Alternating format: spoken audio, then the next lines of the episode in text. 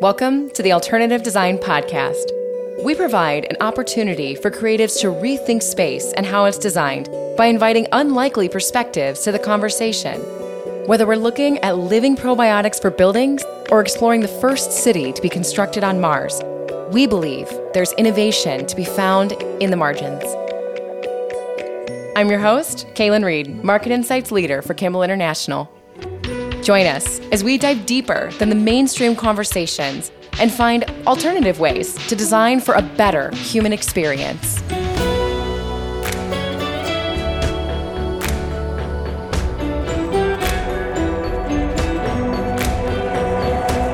Optimism isn't the first word that comes to mind when talking about climate change. But what if an alternative point of view offered us a way to be makers of possibility? What if I told you that as a designer, you have the opportunity to eliminate massive amounts of CO2 from our atmosphere simply by specifying a familiar material concrete? Sound crazy? Concrete is notorious for being one of the most anti climate friendly materials in the industry. However, a brand new technology inspired by seashells is shifting the paradigm. In this episode, we're featuring the COO of the Foundation for Climate Restoration and eco anxiety expert Dr. Erica Dodds. We also speak to the CEO of Blue Planet Systems, Dr. Brent Constantz, and Director of Mineralized CO2 Commercialization, Dougal Heap. What if one of the most promising ways to stop climate change was turning the built environment into a permanent storage solution for the world's carbon? This is episode 11 Give the Buildings Carbon.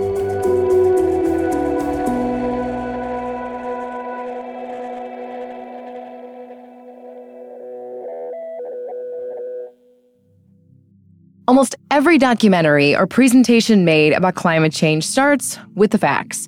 Facts that can be shocking, scary, and even cause anxiety for those who find the predicting science about global warming to be too overwhelming. And while this information is necessary and relevant in raising awareness about our crisis, Dr. Erica Dodds, a climate restoration and eco anxiety expert, has a different perspective. We've really historically thought about climate change as a scientific issue. You know, how do we really understand, describe, explain, predict what this, this problem is going to look like? Um, and what are the potential pathways, given everything we know about the reality of the situation? Where might we end up? And that's really important when it comes to you know being able to build powerful computer models to know how different variables could change our trajectory or even just being able to speak compellingly about the different the different issues that, that impact climate change. However, when it comes to thinking about making this planet livable for all of our 8 billion inhabitants and the many more who are yet to come, it can be pretty overwhelming and disempowering because it makes it look like you know the, the trajectories that our scientific community has outlined are the only possibilities.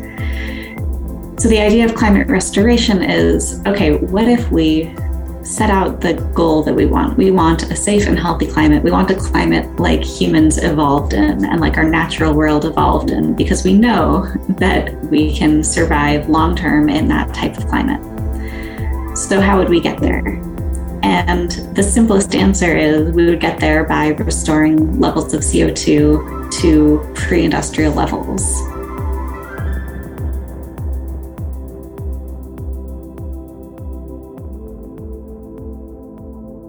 So, restoring to pre industrial levels of CO2 suggests the need to actually eliminate or sequester carbon to make this goal a reality. And many experts on climate change are saying that we have to move beyond neutrality. It just isn't enough to lower the amount of CO2 that we're emitting globally. We have to look at actually becoming carbon negative, or basically absorbing some of the atmospheric carbon that exists currently. As the COO of the Foundation for Climate Restoration, whose mission is to catalyze the action needed to restore a safe and healthy climate by 2050, Erica understands just how tall of an order that is. You know, anyone who's studied anything about climate change knows that just getting to net zero is seemingly impossible, right? So the idea of going beyond net zero to net deeply negative, you know, trying to sequester at least 50 billion tons per year of CO2 for 30 years to get us to that pre-industrial level, that's a huge, huge task. When we start talking about numbers that are in the billions, it's super easy to check out and not even really understand that quantity. So, to give us a picture, one gigaton, a gigaton being 1 billion tons, is about 2.2 trillion pounds.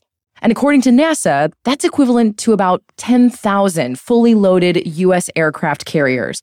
But now multiply that by 50. Yeah, that's a lot of carbon dioxide. If you start from the goal and then work backwards and look at what pathways would we need in order to get there, it kind of opens up some new possibilities. You know, how would we need to invest our time, our money, how would we need to shift our behaviors as humans in order to get to the outcome that we actually want? And just starting from a more hopeful end goal can make it a lot easier for people to take action because it's empowering and inspiring instead of deeply depressing. The American Psychiatric Association recently found that 67% of Americans find the predictions around climate change to induce anxiety. Many people are trying to cope with an unpredictable future. And while we're certainly not recommending for anyone to avoid or turn a blind eye to what's happening, we were interested in Dr. Dodd's approach because it wrestles with the fundamental question of what are humans motivated by? Climate restoration is one of my favorite things to talk to people about simply because when someone realizes for the first time that we, we can ask for the climate that we want, a weight lifts off their shoulders, right? This goes from a doom and gloom conversation to a possibility conversation. And people get a lot of energy from thinking optimistically, hopefully about things rather than trying to be, you know, scared into action. Fear is a powerful motivator. Many experts have studied how people can make positive changes in response to fear because it makes us uncomfortable. If you're afraid of getting skin cancer, you'll probably wear more sunscreen, and that's a good thing. But what happens to our motivation under chronic fear when our body is in a constant state of fight or flight? Well, energy, motivation, and creativity go directly out the window. And if this state of fear is perpetuated long enough, it can lead to burnout. You know, we would never want to downplay the the enormity of the problem, right? But for the most part, people know the enormity of the problem at this point. The question is, what do we do about it? So that's where our work really focuses is the education, advocacy, and solutions. So the foundation works with citizen advocates through our local chapters program all over the world. And this program has really exploded recently. It's really exciting to see how many people want to take part in advocating for climate restoration. So we help educate these citizen advocates so that they have the tools they need to speak with their local policymakers uh, to help implement policy that's supportive of climate restoration solutions. And while advocacy and policymaking may not squarely fit within the design community, it is absolutely critical in order to meet the goal of a future climate that's healthy and safe. So it's clear that you know, in order to get to a restored climate, we need solutions that can actually correct the greenhouse gas imbalances in the atmosphere.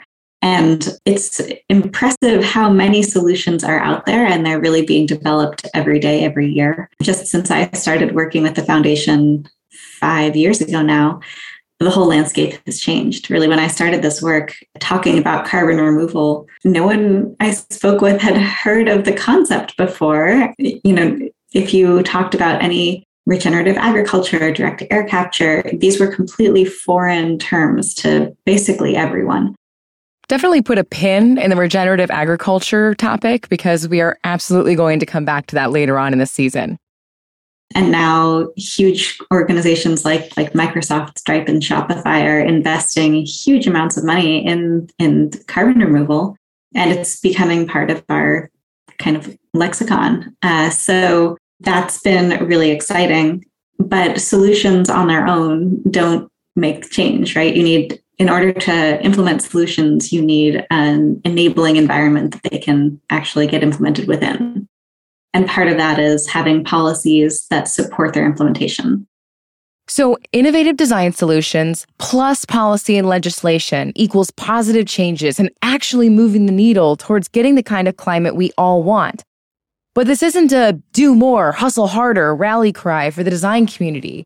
And while that may sound crazy because of the huge goal we have and how much needs to get done to get there, we have to be able to sustain the work there are things people can do all over the world, regardless of their circumstances. So, what I really encourage people to do is look at all of the options that are out there, you know, investment, advocacy, switching your personal behaviors, whatever it might be.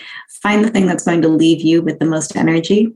Because ultimately, if you're doing something that's draining this isn't a sprint, it's a marathon. You, we really need to be able to stick with it for a long time in order to make a real impact on our global climate. And I think, too, collective action is always going to have a, a, larger impact than individual action. But some people really need to take individual action in order to have the energy for the collective. So it's really a matter of, of figuring out what works for you, where you personally can have the biggest impact keeping in mind that you know your skipping a hamburger one time is not going to make a difference. So if you really need that hamburger in order to, you know, get on your bike tomorrow or call your representative tomorrow, then do what you need to do. Where are you going to personally have the biggest impact as a designer? You have a unique superpower in the fight against climate change, and it's something you do every day. You specify. Whether it's materials or products, you have the opportunity to influence how the built environment impacts our planet. And there's one material in particular, an old friend, that has recently gotten a glow up and is primed to be a true climate savior. And it's concrete.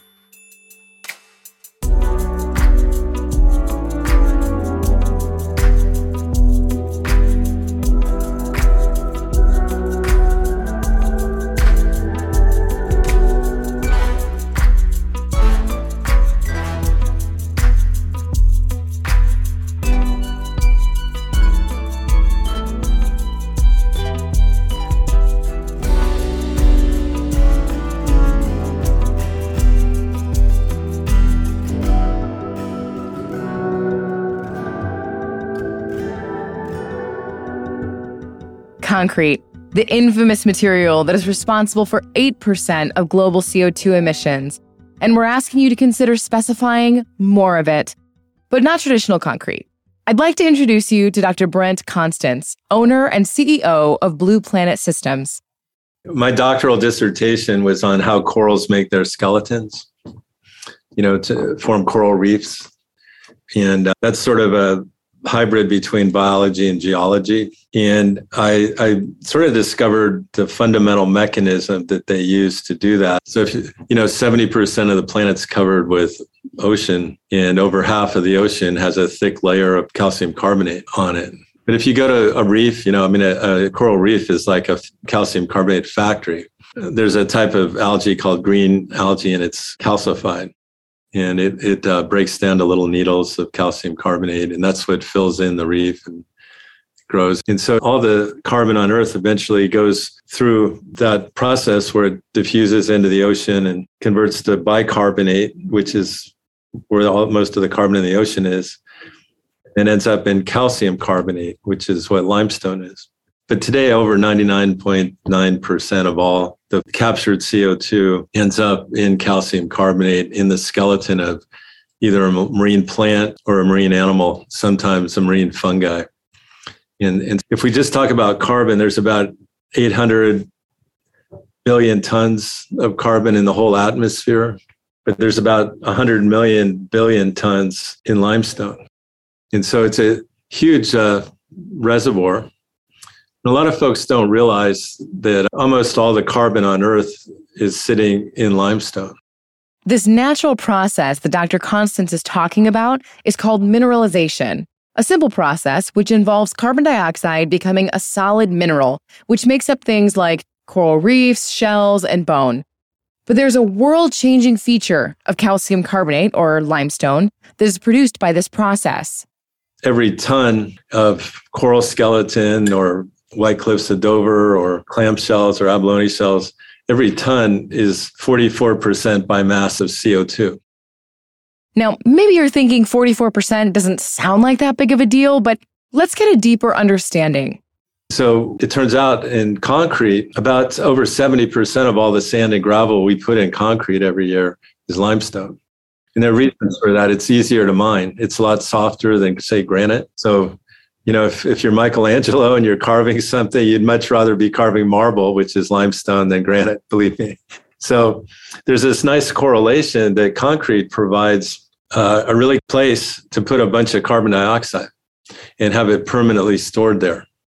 If we look at anthropogenic CO2, which is basically the carbon dioxide humans are putting out into the atmosphere every day, it's around the sum of 40 billion tons annually. We extract around 55 billion tons of aggregate rock every single year that is mostly made up of limestone, like what you find in shells and coral reefs. In other words, the amount of aggregate we're using in the recipe to make concrete makes it the only material that comes close to matching the amount of CO2 we're creating as a planet. And speaking of concrete recipes, let's make sure we have ours straight. We talked to Blue Planet's Director of Mineralized CO2 Commercialization, Dougal Heap, to get a better understanding of what exactly makes up concrete. I just have to make one thing very clear that always confuses people. There is a big difference between cement and concrete. Cement is essentially the fine powder that goes into the mix that is reacting with the water. It's hydrating when it's in the concrete and it binds the concrete together.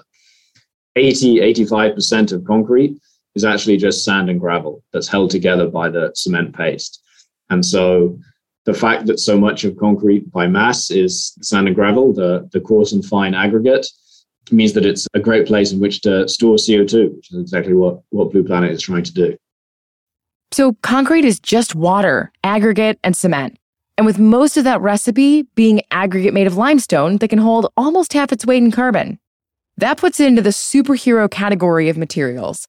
Blue Planet has effectively created a solution that allows the built environment to be a massive storage closet for carbon and at scale could permanently sequester about half of the world's CO2 emissions. Here's how they did it. We create synthetic limestone and limestone is calcium carbonate, CaCO3. And so, in order to do that, we need two things. One is the CO2, and one is the CaO, which is sometimes referred to as lime. Not limestone, but lime. So, we're combining CaO and CO2 together to make CaCO3, which is limestone. Now, that's not necessarily uh, novel in and of itself. People have been precipitating limestone for probably over 100 years. But what is novel is where we source the CaO from, the calcium. And so what we use are materials called geomasses, which is our own term. It's kind of a play on the, the term biomass. And so it's really any waste material that contains calcium oxide or magnesium oxide. And so predominantly in our first generation of plants, it will be uh, waste and returned concrete. What do we mean by returned concrete? Returned concrete is basically what comes back in the truck that isn't used. Concrete producers always make slightly too much and send us out slightly too much because the financial penalty of not having enough for a job is much worse than wasting 5% too much. Or And that material is expensive to dispose of. It's got reactive cement in it. It's when it's come back, it's still like wet concrete. Uh, so it's a nasty, sludgy, wet mess. And so that has a lot of calcium oxide from the cement in there that we can extract. So, Blue Planet will use the waste from the job site as a source of calcium oxide to create their carbon negative concrete. But there's an even bigger source of calcium out there. The other is just demolished concrete. So, increasingly around the world, you can't build a building without knocking down an old building in the first place, especially in kind of major metropolitan areas. And so, there's a lot of demolished concrete out there. There's kind of a few reasons why it's also forecast to increase. One is a lot of concrete buildings only have a kind of 30 year lifespan, and we were building a lot of concrete buildings 30 years ago. and so they're ready to be knocked down. And the second is sea level rise. The vast majority of people live near to the sea. The sea level is rising faster than I think even the kind of the most pessimistic of people anticipated, which ultimately means it doesn't necessarily mean literally the the sea is going to come in and you're going to have to knock the building down and move it back two miles.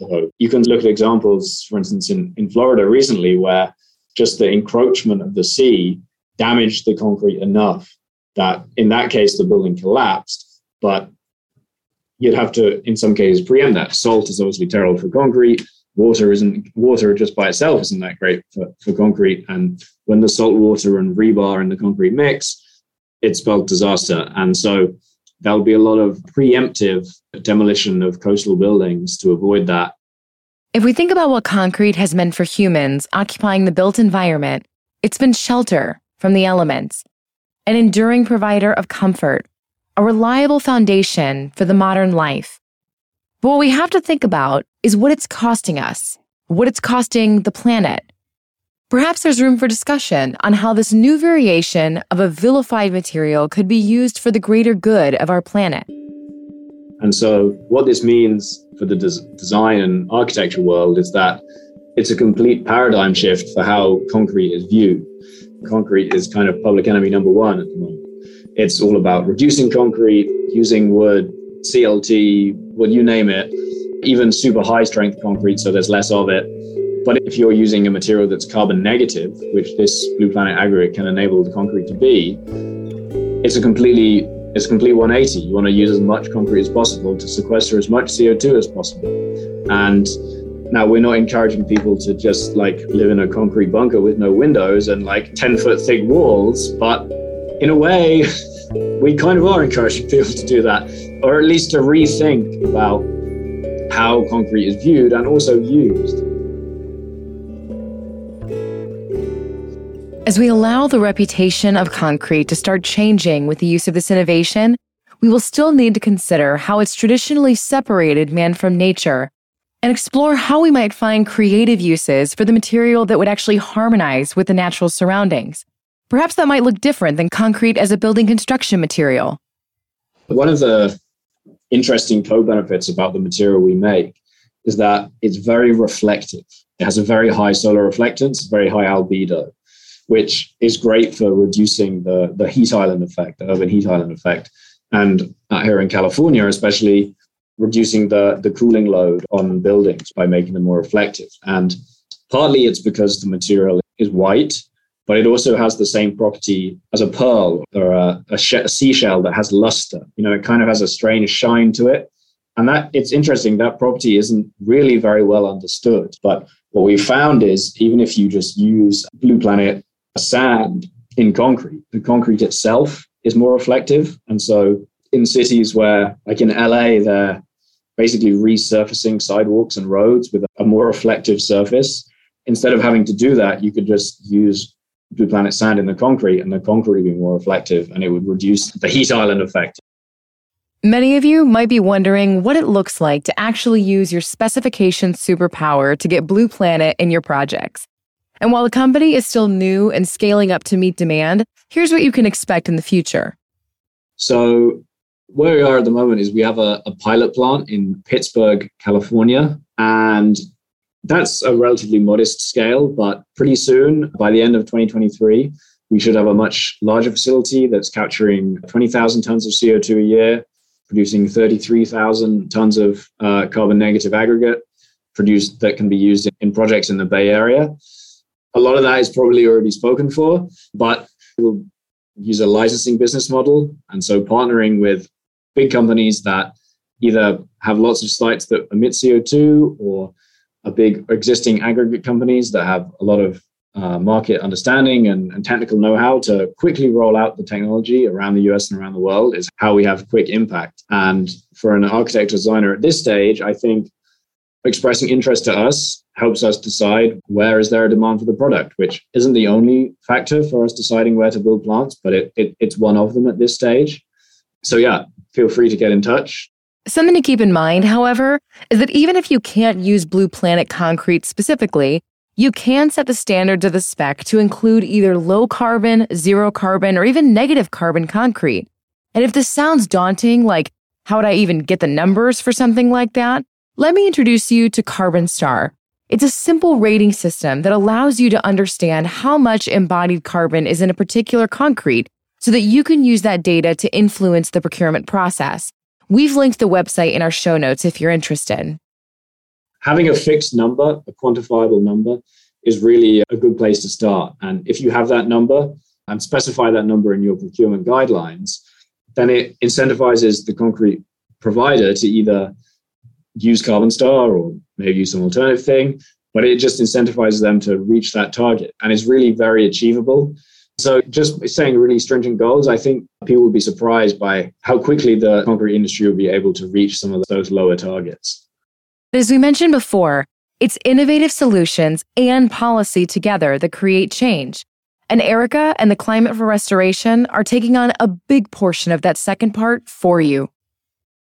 We've been advocating for Blue Planet because it's so incredible, right? For the last several years, and they have way more demand than they can possibly meet at this point. So everyone is waiting for, with bated breath for them to get scaled up. Uh, but in the meantime, working with them on ensuring that the policy environment is in place so that when municipalities or states do major infrastructure projects, they have the language, the rules in place to prioritize the use of materials like this that can really change the carbon footprint of the city. While you may not be specking the concrete for a massive bridge reconstruction as an interior designer, keep in mind the application doesn't have to be huge. Yeah, I mean, whether it's one ton of CO2 or 10,000 tons, it, it every ton has the same impact. If you were to just use enough concrete to sequester one ton of CO2, that's like the equivalent of flying from New York to London and back. And so that's a big impact. A quick visual of that amount is roughly an 18 foot by 18 foot slab of concrete that's your standard four inch depth. Just, you know, casually saving the world one trendy industrial office floor at a time. But joking aside, Blue Planet has a number in mind when it comes to their standard for concrete. Our company mission is to mineralize a billion tons of CO2 in the built environment. And I think that's absolutely achievable. I mean, ultimately, I think, think we will go beyond that. But that would be a huge, that would be more CO2 stored than has ever been stored so far in human history. While there are many technologies being developed to capture carbon from the atmosphere, it still leaves us with a question of where to put it. Why not give it to buildings? Blue Planet's deeply carbon negative concrete could change how we have viewed this culpable material and rethink how we use it in the built environment to offer safety in a new way, like giving us an opportunity for a safe climate there are so many ways the design community can take a leading role in setting the standard for how we want the built environment to contribute to a healthy climate. Find the ways that energize you and align with your passions so you can continue to do the worthy work of reclaiming our planet one ton at a time.